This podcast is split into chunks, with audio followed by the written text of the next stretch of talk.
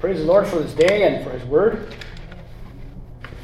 Let us go ahead and turn to our Lord in prayer before we begin our sermon. Blessed Father, we ask you to, as always, Lord, provide for us what we are in need of because we are in and ourselves inadequate. We are weak, but in you we are made strong. We are able to have ears to hear because you open up our ears, Lord. We are able to see because you open up our eyes. Lord, it is you, Father, who heals the blind and heals the deaf, Father. In that same way, spiritually, we ask you that you do this uh, to us, Lord. We're going through the book of Romans, which is a wonderful opus, a wonderful work that you gave to the Apostle Paul, Lord, and it contains great doctrines of the faith. I pray that today, Lord, we would be able to again explore this book and be able to get its message because this message is not mere words of men, but it is the very word of our God, of the Spirit of our God working indeed.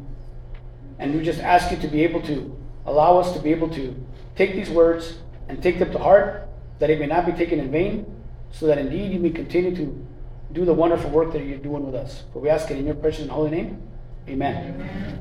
Alrighty. So we've been looking at Romans uh, chapter 3.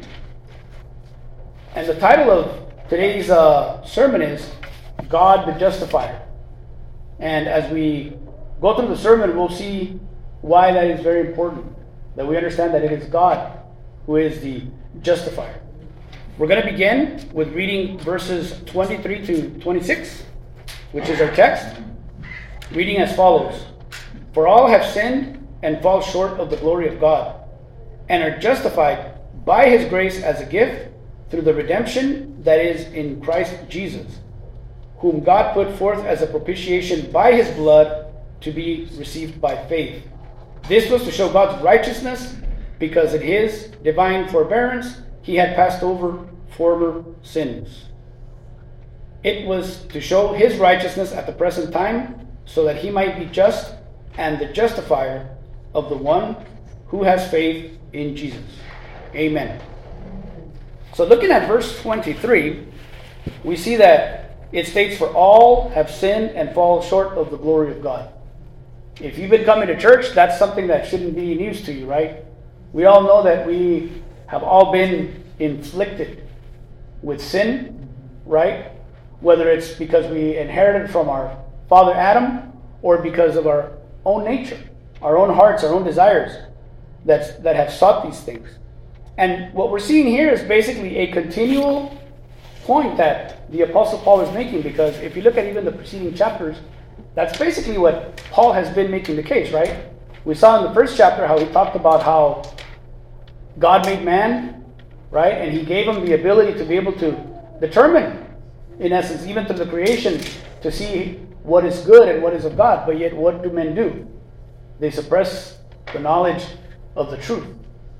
In we, we then begin to see how even with the Jews who were given the law, right, who were given the oracles of God, even though they had the law, did it bring them to repentance? Did it bring them to, uh, you know, stop sinning?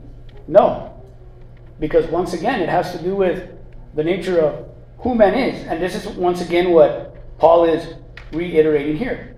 He is showing us that the righteousness and the glory of God is something that cannot be attained by man if, if you are to be in heaven, we are to be a people that is a holy people. We are to be a, a people that is clean. If we are not a clean and we are an unholy people, how can we be in heaven? How could there be people in heaven? The implication of that is that God has to do it. That is the implication. As I was saying in Romans 1, in, in uh, verse 21, it says, For although they knew God, they did not honor him as God or give thanks to him but they became futile in their thinking, and their foolish hearts were darkened. In Romans 3, to the Jews, right, his supposed uh, chosen people, right, says in Romans uh, 3 1, then what advantage has a Jew? Or what is the value of circumcision? Much in every way, to begin with, the Jews were entrusted with the oracles of God. And this is making the point that, that I was stating, which is that it's an amazing thing that even though we may have the knowledge of God, it doesn't keep us from continuing in the, in the way of darkness. God has to work in our hearts in order to be able to do that. It is a work of God. Ecclesiastes 7:20 tells us, "Surely there is not a righteous man on earth who does good and never sins." This is quite a statement considering that you have Jews today who think that they can actually fulfill the law. They think that they can actually fulfill the, the law of Moses when here we have Solomon, right, a Jew, basically stating that no man does good and that there's no man that, that, that, that never sins. So this is something that we have to face the reality of that there is no such thing as men that are good in and of themselves. If there is anything that is of good, is because it comes from God. That's why we have the example, you know, with with the uh, with the which with the rich young man, in which uh, when Jesus went up to him and he called him a good teacher, what did Jesus do? Why do you call me good? Because who alone is good? God, right? Now, some cults, right, and some people who have a misunderstanding of that think that that was implying that, you know, oh, you see, this is this, that means that Jesus isn't God. But on, but did anybody ever accuse Jesus of sin? No, he was sinless. So it's actually doing the opposite. It actually proves to us what? That Jesus Christ is God. Because he himself is sinless. So we see that even the Savior that was given to us by, by God, the human being, Jesus, is divine. It's again God working, bringing about salvation. Continuing on in verse uh, 24, we read, And are justified by his grace as a gift through the redemption that is in Christ Jesus. Now, here we're getting into the important subject of justification because we know that God is a judge and that one day we're going to stand before the Lord and that all men are going to be judged. And men are being called to do the will of God. But if you did not do the will of God, what is going to happen, brothers and sisters? We're going to be punished for these things. So who can, who's going to be spared? How can you be spared of the judgment that is to come from God? The only way that you can be spared from the judgment of God is from God Himself. So it's an interesting thing because when we think, for instance, of earthly judges, right? Can an earthly judge justify you? Is that the job of a, of a, of a judge here on earth? No. His only job is to judge. But we see the uniqueness that we have in God because God is not only judging sin, because if He is good, if He is of, of, of holy character, He has to judge sin. He has to deal with sin. But yet, He is the one who Himself justifies us. And it says that it is what? It is a gift. And this is very important because in many religions, they think that they're going to be justified by their works. It's not just, you know, we, we obviously have uh, differences with Roman Catholicism, but that's not the only religion where we have that issue with. It's the same thing with Islam, same thing with Buddhism, Zoroastrianism. All these people think that if they do certain things, that they can be okay with God and that God will, will have them in their favor. But what this text is showing us is that no. Justification is something that God gives to us as a gift. So there's no one who has any right to boast of anything or anyone to think of himself more than he is. Because at the end of the day, as the beginning of the text says, we're, we're sinners, we're all sinners falling short of the glory of God. I'd like to take a look at Romans uh, 1.16. It says, For I am not ashamed of the gospel, for it is the power of God for salvation to everyone who believes, to the Jew first, and to also the Greek.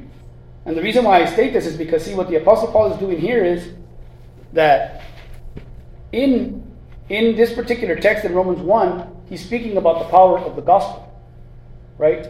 But what I like is that when you look at verse 24, it actually is giving you the reason and the power of that, which is what? the redemption of Jesus Christ. So that in Romans 3, here, it's actually giving you more that clarification that, that the gospel message is very much related to the work that is being done in Jesus Christ. Continuing onward in, in 1 Corinthians uh, 6, verse 11, it says, And such were some of you, but you were washed, you were sanctified, you were justified in the name of the Lord Jesus Christ and by the Spirit of our God. Amen. Notice again. What, what does God have to do? God has to wash us. He has to sanctify us. And that's and that's how we get our justification. It's it's through the Lord, through God, that we receive the justification to be able to stand before Him and to be able to say, I'm not guilty. Why? Why are we not guilty even though we committed these sins? Because someone took our sins. And not only did he take our sins, but he established the righteousness of God. Because when he came here upon the earth, he, he didn't come merely to be a sacrificial lamb, but he came also to be our second Adam. And in being our second Adam, fulfilling that righteousness of God which is attributed to us. So that therefore, sadly, his gift is our sin, but we our gift from him is his righteousness. Continuing forward in uh, verse uh, 25, right here we're going to get a little bit more really into the essence of an important doctrine, an important doctrine that is that is uh, uh, taught in the scriptures, and that has to do with the doctrine of propitiation.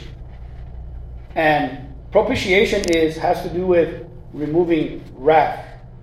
So let me go ahead and read uh, verse 25, which states, "Whom God put forth as a propitiation by His blood, to be received by faith." This was to show God's righteousness because in his divine forbearance he had passed over former sins. The reason why this is important, brothers and sisters, is because there was a concept in the ancient world. This was something that's not only a Christian doctrine, but this is something that was understood even in ancient times, which is that if you did things that were not pleasing, right, that were wrong or that were not pleasing to the gods, what were you supposed to do? You were supposed to try and gain favor from the gods. If you look at some of the uh, Greek mythologies and stuff, you know, they portray that, right, where they, have this, the human sacrifices. They sometimes, you know, sacrifice a virgin, you know, in order to appease a god. So the idea, the idea is there since the ancient world. The, the, even the pagans understood that God has to be appeased because God, God will be angry if you are not doing, you know, what, what he desires. And so it's the same concept that we have here, brothers and sisters, which is that when Adam and Eve fell, what did they incur? They incurred the wrath of God.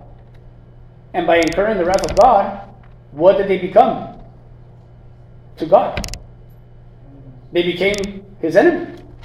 You have become his enemy, right? And that's why I'd like to take a look at at uh, Romans 5.10, which will as, as the preaching goes on, we'll, we'll also see. But look what it says there. It says, For if while we were enemies, we were reconciled to God by the death of his Son, much more, now that we are reconciled, shall we be saved by his life. But notice what it says that we were what? Enemies of God. You know, in today's society, we obviously, and, and it's not a bad thing, you know, we put a lot of emphasis on love. Love is an important thing. The scripture teaches us that, that it has preeminence over other things. But at the same time, does that mean that God uh, loves sin? So how? So for those of us who are not, who are under, who, or who are unrepentant, if you are unrepentant, you are under the wrath of the wrath of God. And you know, we like to speak a lot about the grace and the, the love of God, but at the end of the day, you know, God is just and He is angry with sin. And that's why He has to judge it. And so it's very important that we understand that when we preach the gospel, that we preach it in the proper context. I've heard a lot of people say, oh, you know, God loves you the way that you are. You know, and I think in some ways I understand it in the sense saying that, you know, you don't have to be someone special, right? You don't have to be a king, stuff like that. But at the end of the day, if you're a sinner, God does not love you the way that you are. God requires you to change. And that's and that's an important an important factor in the message of the gospel, which is that when we speak to sinners, we have to make them understand that yes, God has love, but He doesn't love you as you are. You know, you can't be self-deceived to think that because God has a God has great love that He's going to love you unrepentantly. because we have to give God his due. We have to we have to we have to be rectified. But see, that's where the where the difficulty comes in because rectification is not something that we can do. Why? Because we are in and of ourselves, being sinners, have been tainted. We're no longer clean vessels. That's why you had all those, you know, Old Testament uh, examples, right? About the new, the new skins versus, you know, the old, the new wineskins versus the old wineskins, right?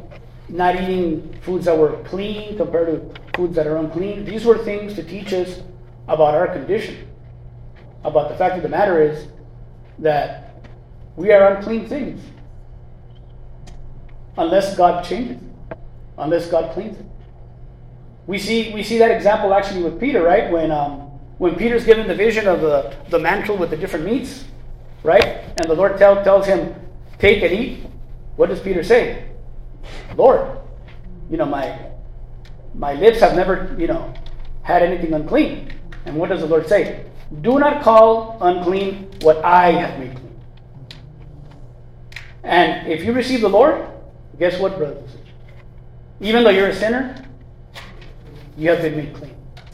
You're no longer, you're actually you are no longer a sinner, really. So what kind of conduct should we have in light of that? We should be seeking the holiness of God, the perseverance, having joy in what is the law of God, not looking at the things of God as a burden, but as a joy, and seeking to emulate, to emulate our wonderful Savior, who Jesus Christ, right? Who came not only to save us, but to also show us the way to bring the light. And it's in that light that we are to walk in the Lord. But going back to the issue of the uh, uh, propitiation, I'd like to also read uh, uh James 4, 4, where it speaks of uh, you adulteresses. Do you not know that friendship with the world is hostility toward God? Therefore, whoever wishes to be a friend of the world makes himself an enemy of God. And this is in reference to the fact that when it comes to the issue of uh, of what's it called a, a being a sinner, it has to do with what kind of relationship are you having with sin? are you still taking joy in sin? Because if you're taking a joy in sin, then it, what this is showing is that this is you are not a friend of God. You're actually still acting as His enemy. Excuse me. But if indeed God has uh, changed your heart and He has washed it clean, what are you now? As a matter of fact, we're told in other texts that uh, if uh, that if you have faith, like Abraham, you're what? A friend of God. So to be someone who is a, a faithful believer in Jesus Christ is to have a friendly relationship with God. But if you're following the way of the world, and that's and that's what you desire, you're not a friend of God. You're not a friend of God. But if anything, you are still an enemy of God. So it's very, very important that even though that's why when we when we fall, brothers and sisters, we want to be able to call upon the Lord and be able to be asked for repentance. You know, to be repentant. Why? Because He's the one that can, can do what? Cleanse us, sanctify us, and ultimately justify us. So, so it's very important that we uh, that, that, that we understand that. Now, getting back to the uh, the uh, issue of propitiation, I uh, I think the there's a commentator that I was actually uh, reading, and I think instead of myself just trying to explain to you uh, the issue, I think that what the commentator uh, wrote is much more beneficial. And so I, I want to quote from this section from the commentary, and this is from a, a, an exegete, you know, someone, an expositor, a commentator by the name of William Hendriksen. And he has a uh, New Testament commentary on the book of Romans, and particularly chapter 3, uh, verses uh, uh, 25 and 26. And this is what it says How did it happen that according to God's plan from eternity, nothing could keep Jesus from shedding his blood as a propitiatory sacrifice? The answer is this happened in order to prove or demonstrate that God has not been unfair or unjust when in his forbearance he had treated with indulgence, which means he had passed over or overlooked for the time being sins committed in earlier days. That is, during the old dispensation. The merits of the cross reach backwards as well as forward by not allowing the earlier sins to be left forever unpunished, but loading them on Christ. And there is a reference there to Isaiah 53 6. In Isaiah 53 6, it says, And upon him was all the iniquity poured forth of I forget the way he puts it, but all, all our iniquities were, were, are put upon him. Right? And says, So God demonstrated that he was, is, and forever will be just. And since he is just, who can deny that he, he alone has the right to be, and actually is, the justifier of all who repose their trust in Jesus? So the point that this is making is that when Jesus came to this world, when God sent Jesus to this world, it wasn't just to deal with, you know, the sins that were to come, right? In other words, because they did have the sacrificial system, right? We had the Old Testament system, the sacrificial system, in which in if, if you committed a sin, you'd take a sacrifice for your sin, you know, and, and obviously in, in, the time of the Jews, they had the temple, they would have to go to the priests, and, and you'd have to have the uh, sacrifices for those particular sins. But one of the things that we know, and I don't have the quote here, but it is from uh, Hebrews 10:4, is that it states that it is impossible for the blood of bulls and goats to take away sins. So, in other words, even though we had that sacrificial system, and people were using that as a as a sense to keep the relationship with God, right? Because you had to have a good standing with God. It was not removing the sin. This was not removing sins. It was doing a Passover on the sins. And what we're learning is that it is actually through the blood of Jesus Christ specifically that this sin is dealt with. So that's why this quote is very important because it's speaking to the nature of the, the one sacrifice that Christ had. Because it was not only for those saints in the past, it was not only for those saints that were around, right, when Jesus was being sacrificed, but even to us, even to us now, looking forward. It's His merit that truly does away with sin. And because of His work that He has done, is that the removal of wrath is done away with. That's why it speaks of Him being a propitiation. So that this has actually a very broad implication, brothers and sisters. Because many of us think that Christ died for everyone. Right? He came and he died for everyone. But if he died for everyone, was he a propitiation for everyone? No. Excuse me. that well the implication is that he can only be a propitiation for those that are of faith. If you have faith in Christ, then your sins are covered. Your sin is, is done away with. But if you don't have that, you don't have a sacrifice for sin. That's why one of the things that we believe in our church is what's called limited atonement. Not because we believe that that the blood of Christ is not able to save, to save all men, but it has to do with how effective it is. What is the efficacy? What is it effective to? And this, of course, has to do with his actually his work as a priest, because we know that Jesus is a, is a prophet, a priest, and a king. And so when it speaks of him being a priest, he is what? He is our representative between God and man. Right? And there's only what? One mediator between God and man, right? The man Christ Jesus. And so the only people that Christ can mediate for are those to whom he works as a priest, to, to whom the sacrifice was made for. So it's very important to understand that because that speaks a lot to the nature of the death of Christ. The death of Christ was not to die for everyone because if he would have died for everyone, then who would be going to hell, brothers and sisters? No one would be going to hell, right? There's a theologian by the name of uh, John Owen, and he, he wrote a commentary and uh, he talked he and he talked about this being a, that this view that some of the people have would be con- kind of like the concept that you have in in a court where what's called double double jeopardy. What that means is that, for instance, uh, you get accused of a crime, right? And so the, the crime gets paid, but then they turn around and, and they uh, again bring up the charges, and now you're being uh, charged a second time. That's in essence what would be happening if Christ would have died for everybody, right?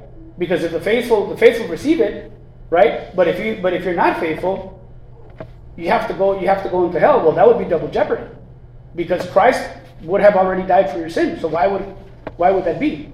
So that's one of the ways that we understand that that sacrifice has to be efficacious to only those that are believers, those that believe in the work of God. And that's the important thing that we need to understand when it comes to the work of Christ in the believer. That if we are to have certainty of salvation, is because of the fact that it is demonstrated through our faith. Because how is it that we receive the gift of God? What is the instrument that God has given?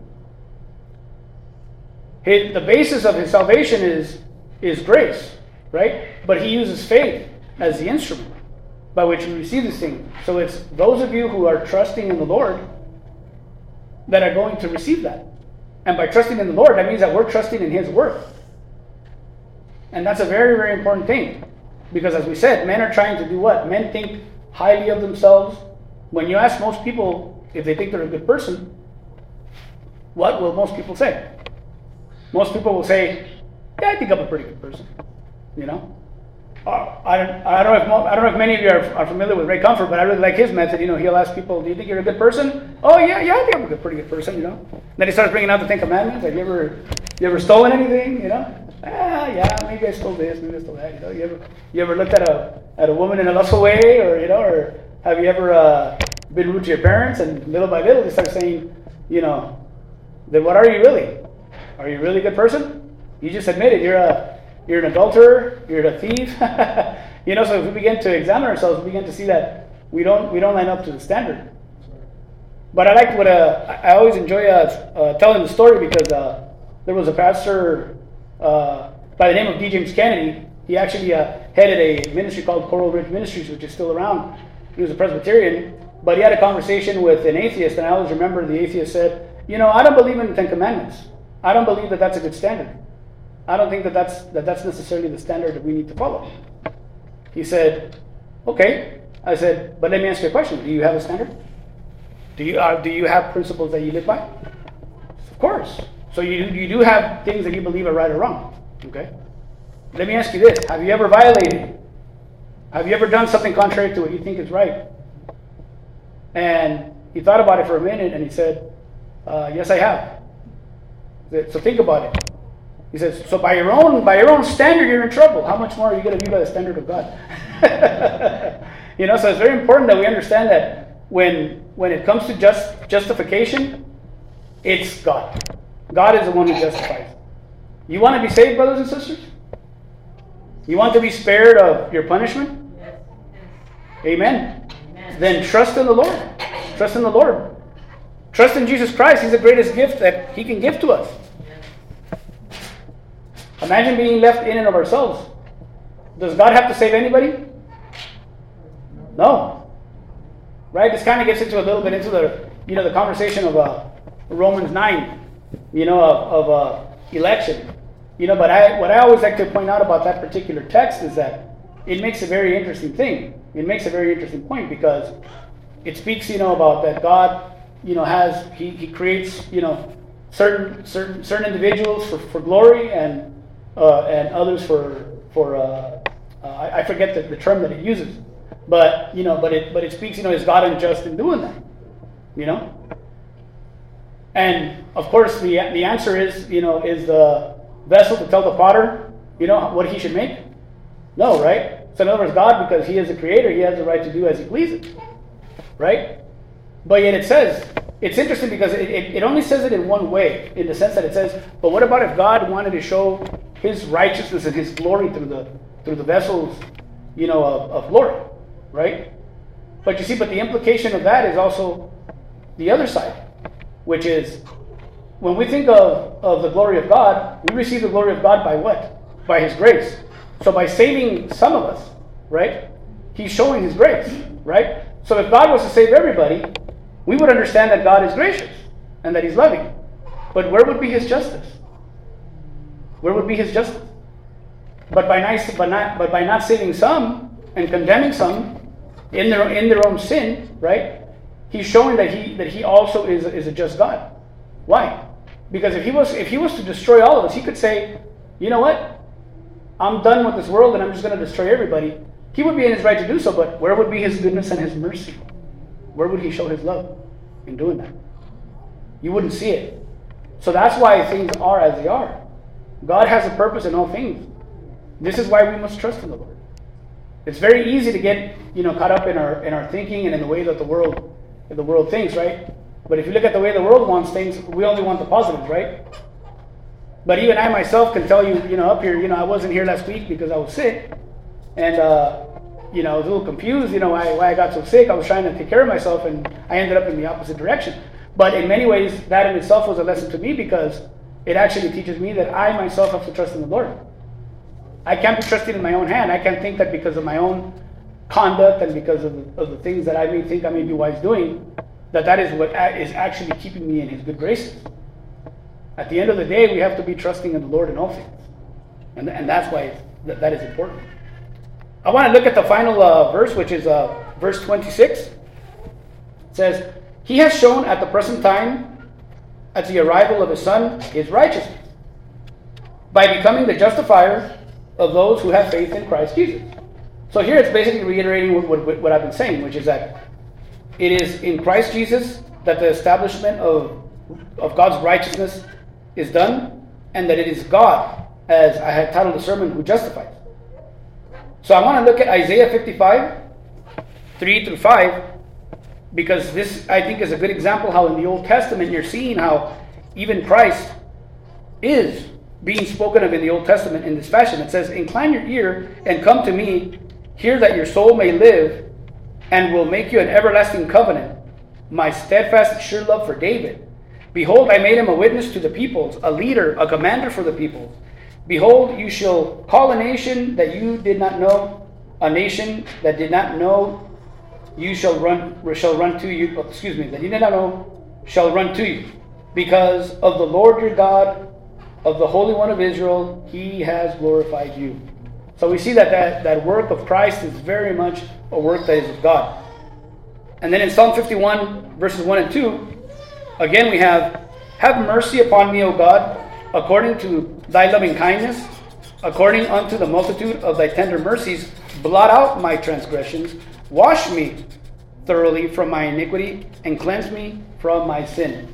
So that we see that even, you know, the great David understood that where, where does the cleansing come from? Where does, where does the reconciliation come from? It comes from our God. I, now I'm going to leave you with two applications. The first application is when is it a good time to, to come to the Lord? Brothers and sisters, when is it a good time to come to the Lord? now, right? As Isaiah 55 uh, says, right? Uh, Seek the Lord while he may be found. Call upon him when he is near. Let the wicked forsake his way, and the unrighteous man his thoughts.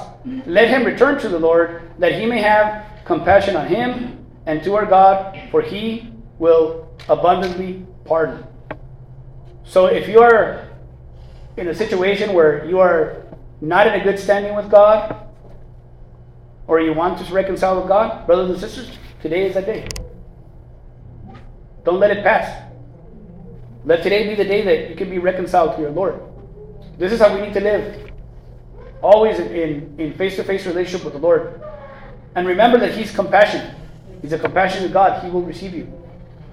He's calling, He's given this day and this opportunity so that we may come to Him. The second one is during our sanctification, remember that God is the one who justified.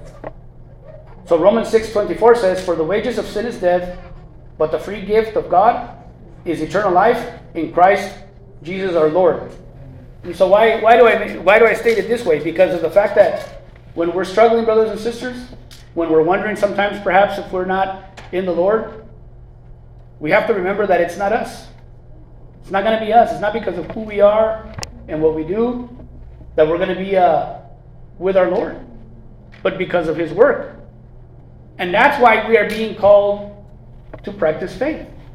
Because it's not about what we do, it's about what he's doing. You know? And that's what and that should be the peace that you should have, brothers and sisters. Is that if indeed you have been called by Christ and you are seeking the Lord, you're practicing faith, and guess what? You're being washed, you're, being uh, sanctified, right? And you're justified by who? By God, the one and only justifier. And that's what and that's what we got, and that's the takeaway, brothers and sisters. that we need to have a removal of wrath, or we needed to have a removal of wrath, because if you come to Christ, that has been done away with, and the one who justifies, who can justify you, is the one and only justifier, which is God. Let us go ahead and uh, turn to our Lord. Blessed Lord,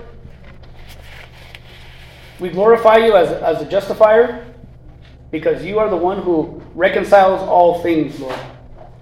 And Jesus Christ is the one in whom you will indeed rectify all things, Lord. And that all things are being put under his feet. May your name be glorified, Lord, from the east to the west, from the north to the south, because your, your holy King, Lord, is, in, is enthroned in the heavens. And he is doing his work, Lord, and we await the wonderful return, where indeed we seek to see the holy heaven come, where righteousness will dwell. At this time, I pray that you would work in our hearts, that your peace would be upon us, knowing that even in struggles and in persecutions, we are not overcome because the Spirit of God is within us, and it is you, my Lord, who gets us out of these things and who ultimately saves us. And that it is because of this that we have faith in you. For we ask it in your precious and holy name. Amen.